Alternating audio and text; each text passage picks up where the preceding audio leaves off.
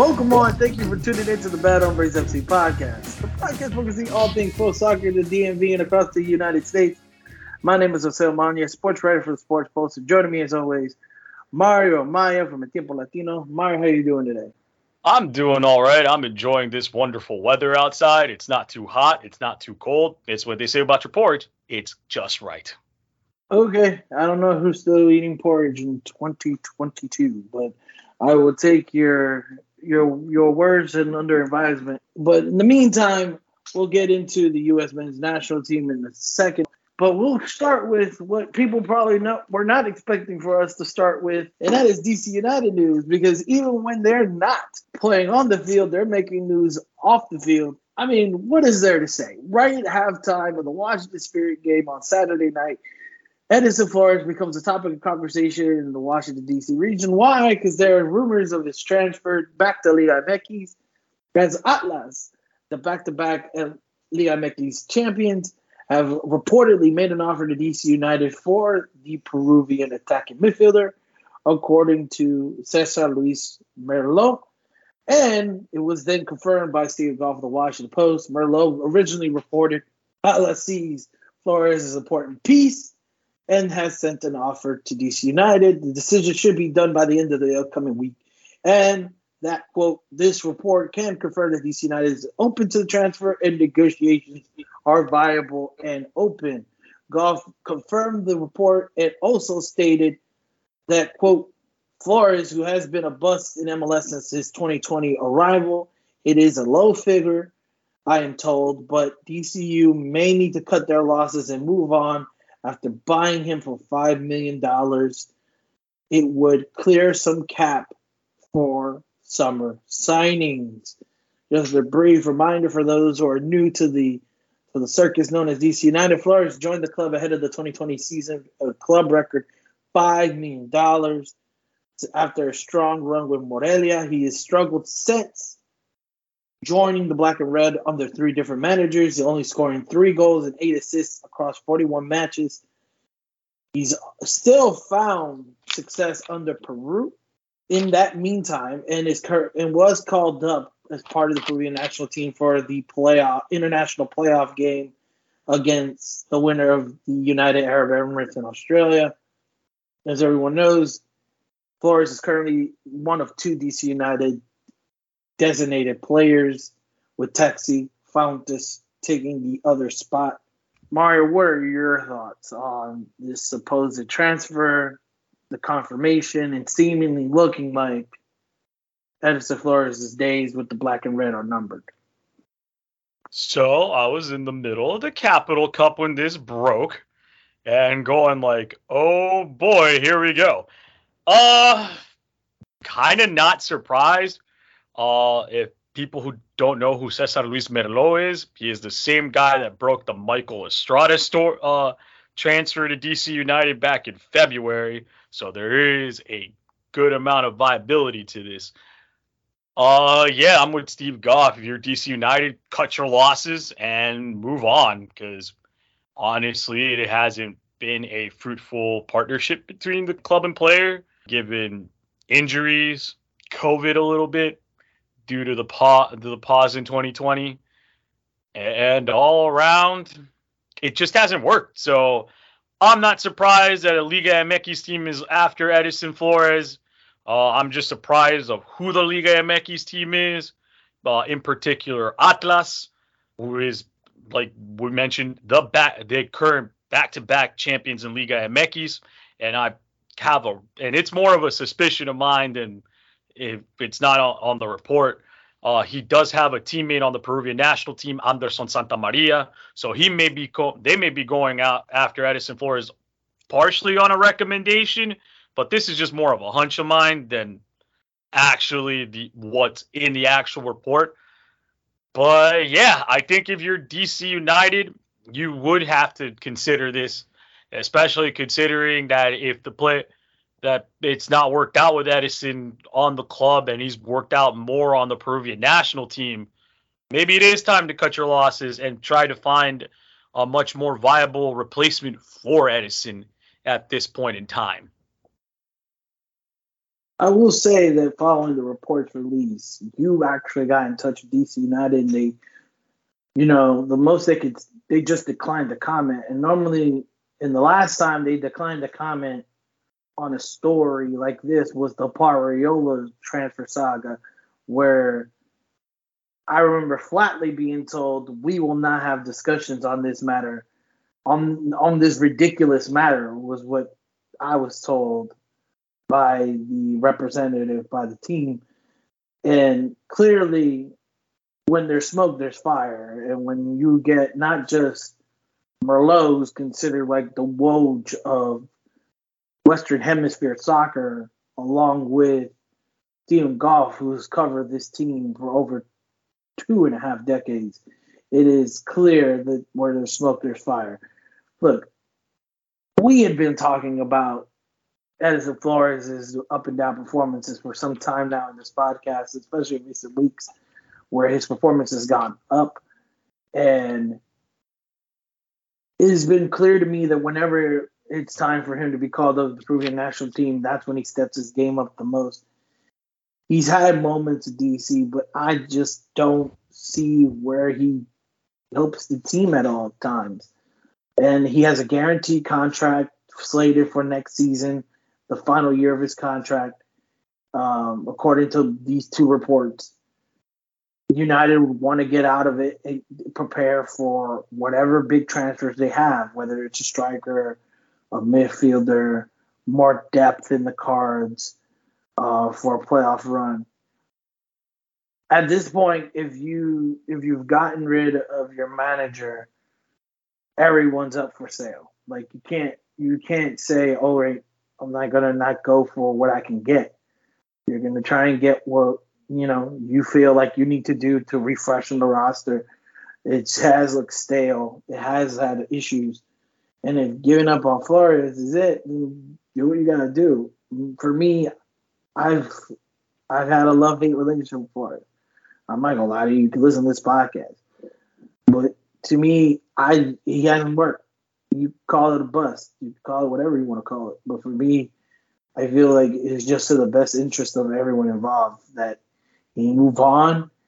They've played him in his position and they've played him out of position, but in favorable spots. He has not been impactful. And I told this to you, Mario, yesterday. I said, name me a time where you can honestly say Edison Flores was the best player on the field. and in, resp- in response, I was like, I can't really think of anything. I would think of moments, but I, I'm like, if I have to go for one game, and I believe he came off the bench for this one, was the four three uh uh the four three goal fest that was the game against Atlanta United last year, and possibly the 45 minutes he played against Toronto this season but you're right. There isn't anything to go on where you're like, this has been Edison Flores' best game as a member of the Black and Red. You just can't find it, and it hasn't worked. So, yeah, I could see you. I could see you cutting your losses and moving on. And I think we also talked about this yesterday. We could find moments where Marce- another highly paid DP back in the day, Marcelo Gallardo. Granted, he only was here for like a year, and ultimately, it kind of didn't work out, but he had moments that you could call back where he was the best player on the team. You can't do that with Edison Flores. And it's kind of weird. You could also do it with other DPs such as Branko Boskovic. Yeah, I don't know. With Branko Boskovic and uh, a few other DPs, you can see where they had their best performances as, as a as a member of DC United. You just can't do it with Edison Flores because – not nothing comes to mind. Yeah, he's had like flashes of the pan here in the pan here and there, but it it's not been consistent. He's been very inconsistent, and especially considering that you're playing him on the wing in his natural position, it just hasn't worked, and you don't see it. So, yeah, cut your losses if you're the team, and fig- and figure out how you move forward without Edison Flores. And yeah, you are correct. He tends to show up prior to when it's time to get called up for the Peruvian national team. And I think for some fans, that has to be one of the most frustrating things. Look, I'm not here to talk crap about his Flores. I feel like the, the, what I will say is compared to a person, when they make these young DP purchases, any team, whether it's DC United, New York, New, Jer- New Jersey, whatever they're called now, uh, Philadelphia, whenever they get these young players from South America or Central America, the goal is to transfer. It's a clear goal. Like they're they're going to transfer them out so that they can make money off of them. That's fine. But he came up at the same time as a couple of rookies came in and onto the team from our academy system. And yet, we have sold one of those guys who's played the same amount of games and honestly scored and, the same amount of goals. Exactly. And so I'm I'm kind of like that's my comparison. I don't compare him to other DPs really. I compare him who came up at the same time, who plays similar positions. Paul Arriola came back from a knee break and outshined him in lesser games last year. Tor, it was more like he came back from a torn ACL and I want to another leg injury that he's picked up. A, a, leg, a, leg, a leg break. It's simple. It's just a leg injury that took his whole year out, and he fought his way to come back during COVID. He didn't need to do it just to play the final game of that season. And so when I see that, and then you know Edison did try. He had that one time where his face ro- broke apart, and but when I see little things come out, and and and you see his attitude, and you see how much the club has coddled him. Once COVID was over, he said, "Forget coddling. He needs to stand on his two own feet." And clearly, they don't trust him to stay healthy or trust him to take the mantle away and become this leader. He's just not there. Kevin Paredes, they say, here's the wheel. He went and he came, became who he became, and then he got sold and he got where to his European dream. You know, even though he wanted out of DC, you can say that Parriola did almost everything he could for DC and did more with the limited time he had because of the leg break. Edison Flores, whether it's injury, whether it's call up, and I will remain saying this. Luis Echegaray said this. Peruvians perform better for their national team because they want it more with their national team, not as much as they want it with their clubs. And it is very evident of that when you watch Flores play with DC United. There's never that extra step, that extra run, that extra motivation. Paul was a grinder. Ken Paredes was was Andy Najar when Andy Najar was 16, 17 years old. A grinder, a baller. I'm going to go all out. You just never got that from Edison Flores, and it made it impossible if he had European dreams and success, successes to want to do for him to get to that that with DC United because he never pulled that extra gear out. We never saw that from him at all.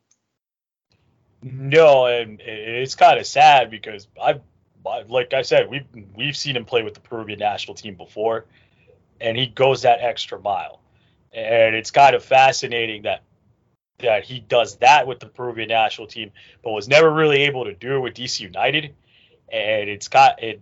It was frustrating at times, and the other two guys that were playing your position were absolutely out there giving it all they got, and Kevin Paredes ended up being sold to Europe. Well, I think I think what uh what ends up happening is DC United thought here we're getting this really dynamic winger that could do several things at the same time, was able to do it in Mexico. We're going to get him for a pretty decent price. And you thought you would have yourself like kind of a Miguel, uh, Miguel Almiron situation in Atlanta, who they brought in for cheap from Argentina and was able to sell him at a at a pretty premium price to Newcastle. But it just never it just never came to fruition with Edison Flores. And at this point, it, it's it's more or less like, okay, this isn't working. We need to find a way out. Yeah, we'll keep an eye on what happens. And again, he hasn't fully left. Like these are reports very confident reports, mind you, that we both can possibly say are close to factual. Uh, but we'll keep an eye on it and we'll see. Um, right now, Edison picked up a knock, did not play in the Sunday friendly against uh, New Zealand. Yes, I got the I got the little short term memory, but I remember it was uh, New Zealand. but uh, we'll see if he plays a factor uh, for Peru going forward, and if he will return to DC. I will say this is the time of year where clubs in MLS, if they're going to make a move, they're they're going to make that move before they come back from the international window, so they can pack them up and get them out uh, for the move. So we'll keep an eye on it and continue reporting on it as the information comes in. Uh, we did have a local match, uh, and no, it was not the Capital Cup. It was the Washington Spirit who took on Gotham once again as part of their NWSL schedule. And the team has been riddled with so many injuries and and COVID protocol after a weird first half where they struggled were not able to get that one that extra goal to tie the game and ultimately lose on the road one nothing. Spirit were coming in with four straight draws. However, thanks to Midge Purce creating a play with uh, a midfielder, getting the pass, and then getting the ball barely past uh, Aubrey Kingsbury. Gets the only goal of the match. 13 players were ultimately missing from this game, including Trinity Rodman, who had to go through COVID protocol. Kelly O'Hara still dealing with that bothered hamstring. Tara McKeown also out because of foot injury. Kris Ward in a over three minute, just not even tirade per se, but more of like like a three minute. Let me get this out. Attack the league, attacked scheduling, just just everything about the fact that this is not safe. This is another week where they're playing two to three games a week. They played earlier in the week against Orlando where they got the 1 1 draw. And in that 1 1 draw, mind you, they got the goal, but they surrendered the lead in stoppage time. Surrendered two goals in stoppage time for the 2 2 draw. So Ward just let the league have it. Frankly, we're playing people who are exhausted. In in some ways, there's there's no other way to say it. They're exhausted. And you know, you come in, you played three games in a week, the other teams played one game in a week. What are you supposed to do? You know, there's no magic formula. We we do as much as we can. We give them as much as we can to recover and eat and drink and stay off their feet. And you know, other teams are sitting back and they're hungry and they say, okay, we know they're tired. If we jump all over them, then we'll get that. And so we give up a shot 30 seconds in and everyone is kind of scrambling. And it's, it, it's one of those things now. If uh, we have, I guess, I, I, you know, I guess we have like three starters or so or what our projected lineup was at the beginning of the year, three, maybe four starters on the field and everyone else is out injured or sick. And so it's one of these things like you want to talk about player health and safety and you have to understand all the things that go into it. And and that's where i think that the scheduling of these games in the way that they have doesn't take it into account. And so if you go back and you look at Lionel Messi the very first year he started at Barcelona he played 3 games. The very first year and then he played six games. And then he played 12 games. And then they bumped him up and he was playing 30 games a year. And then he eventually gets to be able to play 60 games a year. But if you go back and you look when he's whatever, 16 years old, 15 years old, that first year he doesn't play that much. And there's a reason why. He has to be built up to be able to deal with that kind of load from a physical perspective and a stress perspective. So now you've got people who are a little bit older, but they're still coming to grips with that load and it's even more exacerbated by the fact of if they're not in all the time and then they get thrown in and they've got to do 90 after 90 after 90 plus travel plus expectations plus, you know, being frustrated with the results. Like that's the thing that people don't really understand, I, I guess, is that it's it's one thing to talk about the health and safety in terms of what happens on the field and some of the tackles and some of the positions that players are put in, but it's a completely other thing to talk about just the fact that players are exhausted and that's unsafe. So, Mario, from your vantage point, what did you think of the result as well as, you know, Kris Ward's thoughts on the spirit, need, not just needing a break, but just ultimately how the league. We had this discussion before. Three weeks ago, he brought this up. And I feel like now everybody's getting to see that Kris Ward is really pissed about this. Well, he didn't have a child on his lap this time while doing it, so let's start with that. Uh, uh, yeah, you can tell they're tired. They they've started what? They started off the year played like three games a week in the last two months or so. So you're well, down because they yeah they start the Challenge Cup was the original idea was the tournament was going to be this suppressed thing in a month. And then they never came up with the dates for the championship game. Well, they had the dates for the championship, but then they said, oh, the league's going to start the week before the championship game. And it was like, why are you doing that? And no one still to this day knows the answer to that question. It's wild to me. You can tell they're tired, they're exhausted. Michelle King now has to have a separate fund for every time the league's going to find Kris Ward at this point because he comes out with he just comes out roaring with fire to every press conference at the at this point and he's got and he's right. This is pretty unsafe. Look look at the players that were out with a combined with a combination of injuries and COVID protocol. COVID protocol that that's something a little bit totally separate, but yeah, you could tell they're tired. They need a break. It, like whatever opportunities they had, they weren't clear because again, just goes down to fatigue. They're really exhausted. I'm with Kris Ward. Give them a break already. Well, in terms of the game itself, I felt like they were losing bodies as the game was playing. Ashley Sanchez took a hard shot on the ribs she got taken out at halftime. You could tell Andy Sullivan was like, if it was fatigue or if it was injury, it wasn't clear. We asked Kris Ward, um, kind of wasn't clear about that, but it sounded like it was uh, already a pre-made decision.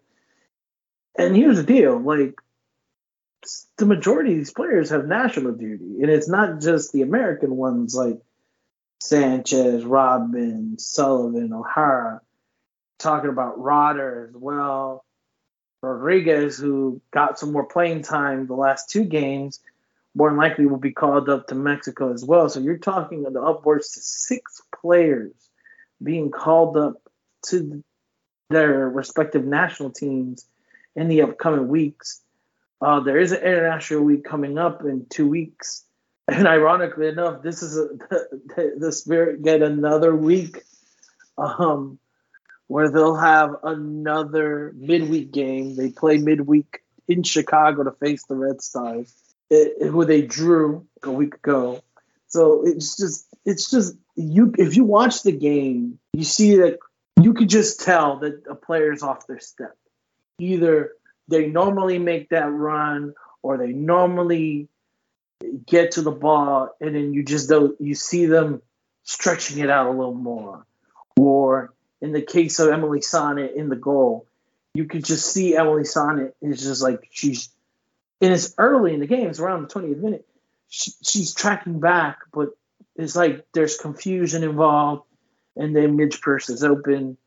And so, and I gotta say this, like I agree with Kris Ward, his assessment of the game and how Purce wasn't 100% her best. But when it comes to the spirit, she seems to relish playing the spirit. Uh, I remember from the moment she's come in the league, it's like something about playing against the spirit. She just has a knack at either scoring goals or being the best performing player or or getting on the few balls. So having that aspect and the aspect of a rivalry game, you know, Kris can only do so much in terms of trying to motivate his players. Uh, at one point, he, he even tried to tell the referees that, you know, my players being targeted. You audibly hear it in the broadcast. But sometimes the players have to put the ball away. Actually, Hatch had two opportunities. One was a breakaway. She had a clear shot on goal, but the goalkeeper made a good save on it. It was just hard. The Spirit just never had that final ball, that final chance, that last step they needed to get the goal in. And look, they're they have another midweek game against Chicago. That's going to be rough, but I do think that at some point they they will get their rest. They're going to have to trudge it along. I, I feel bad. I feel bad uh, having this conversation like this, but they have to play Chicago, and then afterwards, we'll see what happens. I kind of then they have North Carolina on Saturday. The rest day will be coming soon in two weeks. like I got again, I feel terrible. The the spirit have really been hard done by this schedule. For those who don't know, the champion of the NWSL will normally plays the Women's International Champions Cup, the ICC. For those who remember the failed attempt of bringing Europe to the United States, they do tournaments now. Whatever, those friendlies. They do a women's version, and they were going to play the Champions League champions in Lyon the FA Cup champions in Chelsea, and then Portland. And this was all going to happen in Portland. And they withdrew. Why? Because they want to use those two. They want to use those two weeks for rest. Again, if you have not followed the spirit, if you're new, a lot of people are new to the to to the spirit cauldron, if you will, because of their success last season. This is a thing that happens when the spirit finally gets good players for some reason, because they're good, they all get called up. And this tests your bench and your depth. Guess what? Some of these players aren't ready. And then when you have players injured and you have players in COVID protocol, it makes it worse because now you're digging into the, into the deep part. Alexander, we talked about it during the Challenge Cup, needed minutes. Oh, she's getting those minutes now without Robin. And Rodriguez, we talked about her. Mexican international needs minutes. Oh, she's getting those minutes oh, now. Oh, oh, a lot of these depth players are definitely getting minutes now. I'm actually can't wait for the day that uh, Kingsbury can't play because then Devon Kerr may actually get a start. So I really like we're gonna see more depth. Maybe that's what we're gonna see this Wednesday. Is maybe we're gonna see because we don't know how those players are gonna be out of COVID protocol. So maybe to rest a couple players. Maybe we'll see Devon Kerr play officially on the NWSL regular season. Um, but I do think it is concerning for a league that wants to put its stars in proper moments to display their talent. I think it's sporting aspect for a league, not good. also for a league that wants to that's championing like championing uh player safety and health and you give your reigning champions this grueling schedule. Well, there was no thought process, in my opinion, or you know, not not thought process, but it goes back to that argument of when do you want this league to end, in terms of like the the, the date, right? Right now, October seems to be the, the the time this league ends, October November. Well, when should it start? You know, like uh, they've already started preseason in February at this point so should it start sooner? Should it start earlier? Challenge Cup. Should it? They're putting money into players' faces, as Kris said. Okay, so we've got now 13 people who are out. 13 people who are out. And there's no other relief for it. There's no other help for it. And we still have to play three more games. So if you're looking at it from our perspective and going, you're putting our players in a dangerous position, there's all of that. That's a reason why. And players who are fatigued are more likely to get injured. And so everything that you would imagine has come true. And that's a function of being successful to some degree It is. We played more games than almost every other team last year. And then we lost a bunch of people to the national team.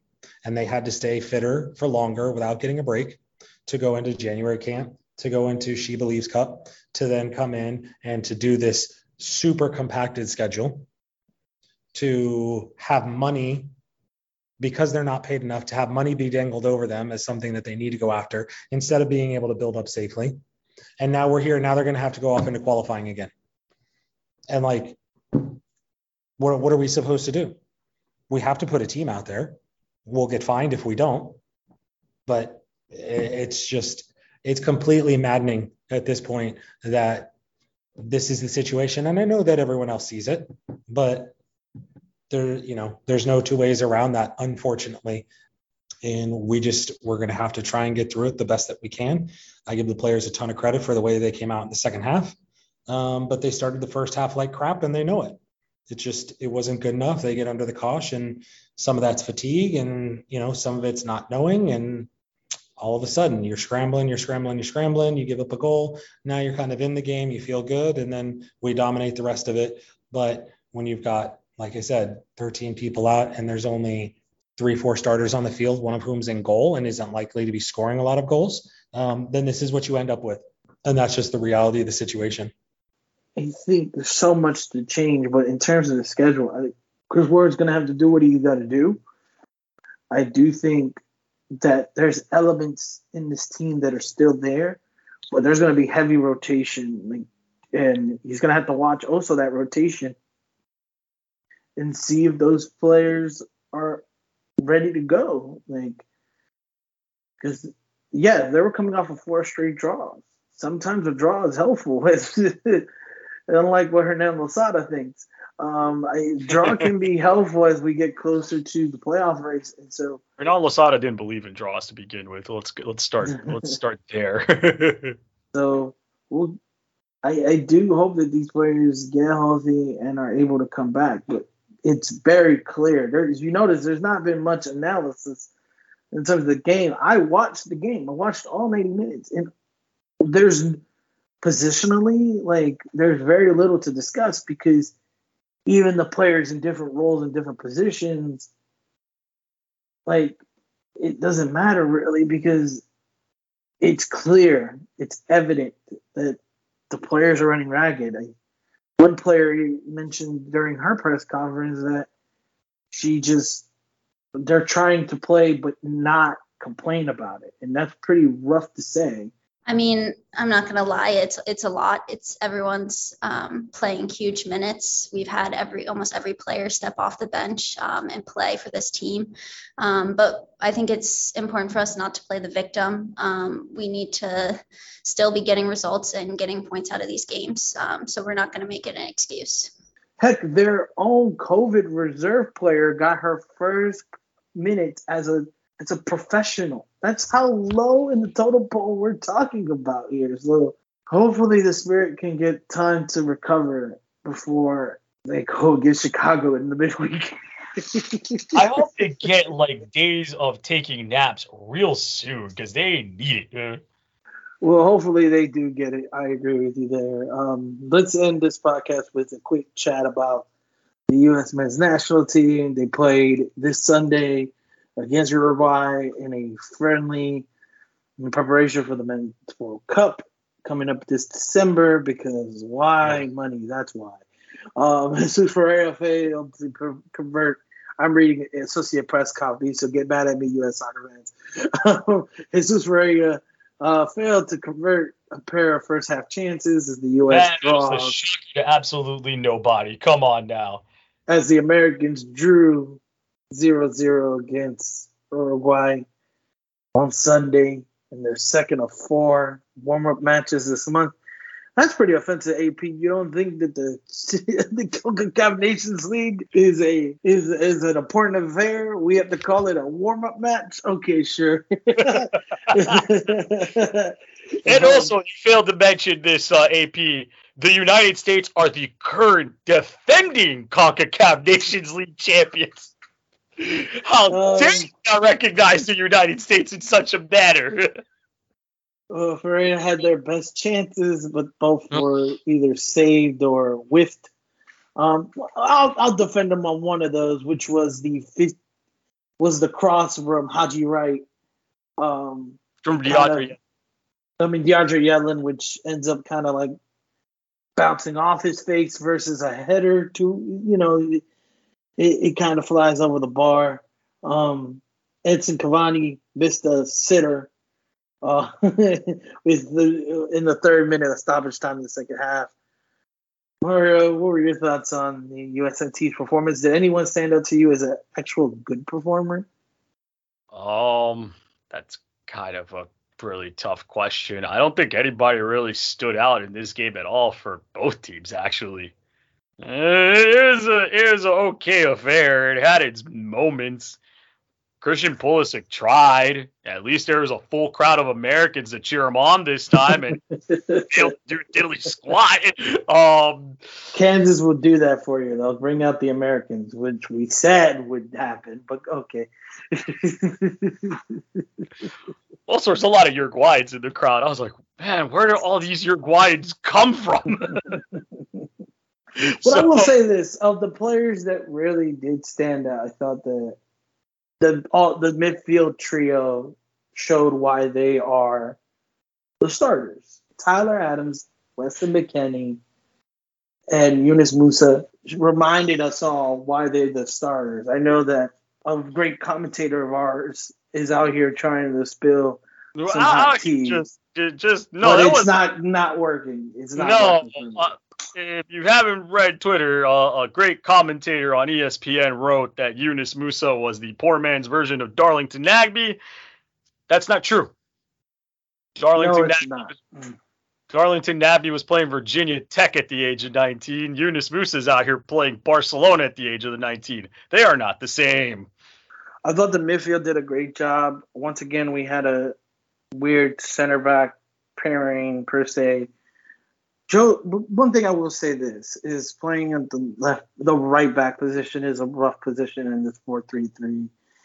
And anyone who knows Western, the Western Hemisphere knows there's just a gobble of wingers that are ready to tear you apart at will.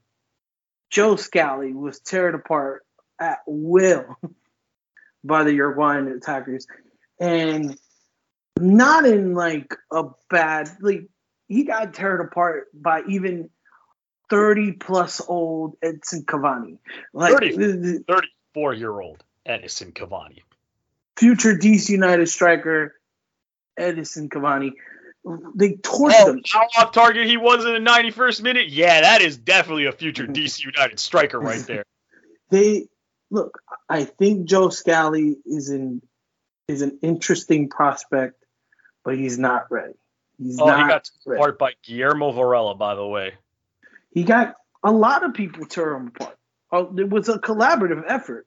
The Uruguay, and, and there was a moment at the water break, and I th- and I want to thank Univision's uh, dozens of sideline reporters pointed this out. Um, that there were, if the water break, you would see that there was a that Greg Berhalter was admonishing Joe Scally's play because he was caught ball watching a lot, and it was clear to me that he was caught ball watching. A lot of Uruguay's opportunities came on Joe Scally's side, and he fixed it a little bit, but in the second half, it continued. Uh, they kept continuing picking him apart. He, he got attacked, and, and look, he's an interesting prospect. He's still young, but I said it before we came on the air. Like everybody keeps talking about, he'll be ready for the next World Cup. I want him to be ready for the the Gold Cup. That should be his World Cup going You forward. need to be ready for powerhouse nations such as Panama and Grenada. Like it sounds funny, but it goes back to what I said earlier. This hemisphere has a a, a litany of wingers and wide backs that are ready to attack you at will. And if they get their little That's what some national teams in CONCACAF are. Is just nothing but wingers and wingbacks. so I I do want him to get more accustomed with what they may see, what he may see going forward. I just if you ask me, I'm going to the World Cup tomorrow. Joe Scally wouldn't be on my roster, to be honest with you. I need someone who can handle the wing back pace and yes, not everybody plays like Uruguay, but still, the international game when you have a good wing winger or wing back play, you need your defenders to be on point. And he just there were several moments where there was a lot to be desired defensively. Yeah, I don't think that. Also, like what people tend to miss here is this was Joe Scally's first game with the U.S. men's national team, so it wasn't a great debut. Again, not saying that most debuts for some players go off, go off with a bang. This one went off with more of a whimper and him wishing he never saw a 34 year old Edinson Cavani charging at him for a good chunk it of time. was his first yeah it was it was his first start and he, yeah. he got his debut the, during morocco. But yeah like i agree with you there. It's kind of a yeah, it, rough it, way to start. it's a very rough way to start. You can only you're you what is he like 19 years old?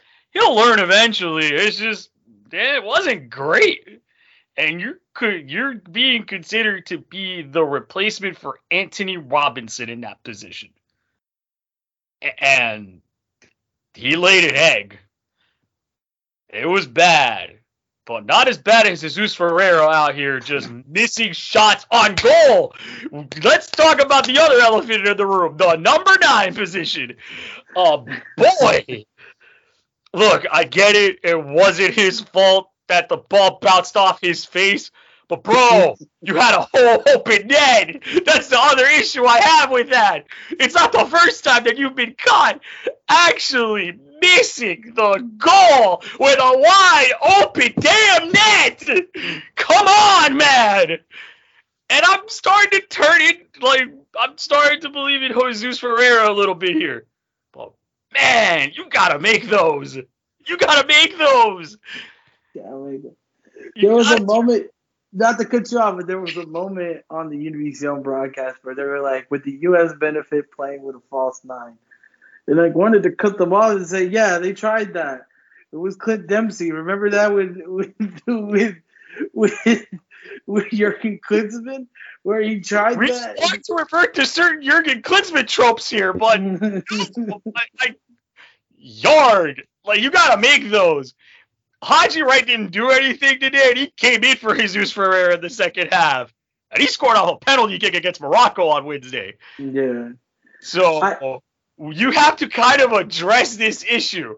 If we're going to address the right back situation to see who's going to be the replacement for Antonee Robinson when you need it, boy, we got to address the number nine position because that was a revolving door throughout the whole octagonal throughout the whole World Cup qualifying process. It still continues. Jesus Ferreira, it was wide open, my guy. Why make those? I'm just saying. Well, the the reason I only defended coming off his face is because the ball came out a little quickly. But you know me, I always go. I'm part of the striker federation. I totally agree with you. His header should have been down, not skyward, right? I'm a little more mad at the shot that he had. Was it the early in the second half where it kind of just floats into, into the keeper's like keeper has to make a save, but it wasn't like a dangerous one. Oh, it was like in the 19th minute. That's right. Yeah, it's in the 19th minute, right before the header um, where he had a 15 yard shot and the goalkeeper had, I'm kind of more mad at that because it's all about location. And I'm kind of only upset with Greg Berhalter with the positioning he gave Pariola. Pariola kind of came, he came in for Weston, but that's much more of a midfielder role versus a complete and utter like attacker role. And so Paul's not to be effective enough there in the midfield like to unite work together off of Jesus Ferreira there. So we didn't get enough time to see them play together. And I think had they had the time to be together on the field, we may have seen a little bit more of what we see at FC Dallas, that one-two pass touch. But I do agree with you. I I I don't know what they can do other than call Jozy out the door and see if you got a shot. But I'm just like, it seems like that train has sailed. You you also want to call up the ashes of, of uh, Eddie Johnson while you're at it? I'm just saying, like, there's someone on Twitter right now going, there is a 19 year old playing in the Estonian third division that came on vacation four years ago to the United States with his parents for two weeks to Orlando. I think he can make an impact for the United States. His name is Timothy Kulisevsky. I'm just, I'm just a bit perturbed. To like, it's clear, and you see it similarly with DC United. You can like the same thing. Jesus Ferreira does the work offensively and tracks back to help the defense set up the counters, and he helps with the press. But at some point, how much do you weigh the defensive effort over what they can do when you have those opportunities? The World Cup opportunities are very limited. Teams are going to play very conservative. They're not going to give up a lot of space. So you have to be prepared to when you have those opportunities to take advantage and score. Does the United States have that goal scorer outside of Ferreira who's going to make a goal Once in a blue moon. not just once in a move. You can count on making that sub. A lot of coaches doesn't do this. 75th minute, you make a sub. You tell the striker, just go out there and be a striker. You can't tell that to Jesus Ferreira. Jesus Ferreira needs to warm up to a game and get into the game, get into the rhythm of a game, and then he can then go out and play. Is is Pepe going to be ready? I don't know. It it, I'm kind of left speechless on the striker role, to be honest. I don't know what the best answer should be, or should they play with a false nine again? Who do you trust up there? Can Christian do it? I mean, he's done it with Chelsea. I, I, I am perturbed and confused. I don't know what to do with the striker role at this point, and it's weird because technically a World Cup would have been happening next month, and we'd be confused about the striker role. We're lucky it's happening in December if this is how a striker pool looks like, where you don't Yeah, you know. gotta fix it up. And like honestly, if anybody watched the Wales Ukraine game today, Wales defended like hell the last 25 minutes. So you know you're gonna have to contend with that and possible future DC United DP signing Gareth Bale on the other end. So it it's it is it's very disturbing that the nine role has been such an issue, and it's been an issue for the majority of Greg Berhalter's tenure as the USMT coach. And we're months away from the World Cup, and you still haven't figured it out. Yeah, I mean, it's I I don't know what to say. Like like Tim Weah plays good on the wing. I don't want him to be that nine.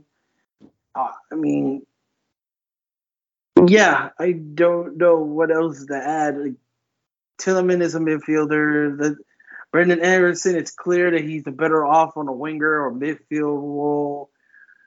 Jordan Morris, do you put him back at nine? He doesn't play that in his club, but could it work again? Maybe. You might have to put Jordan Morris back there as a nine. Uh, Paul Arriola, I already know that experiment doesn't work, but you do you if you're going to go with that false nine, who's the guy who's going to do that pressure for you? It may have to be Paul. Like it's that's what we're running into right now is who can be that guy and. I kind of feel bad for Ferreira because we saw him in that Salvador game, and he had similar open sitters. it, it, it, it, it did not convert, and it happened again today. And I, I, hope that the U.S. can figure it out against the powers of Grenada and El Salvador as they enter CONCACAF nations Powers right there. as they prepare for their CONCACAF Nations League affairs. Um, um, but yeah, uh, uh, hopefully they figure out a solution to the issues going forward. Yeah, and if all else fails, we could call up Gyasi Zardes.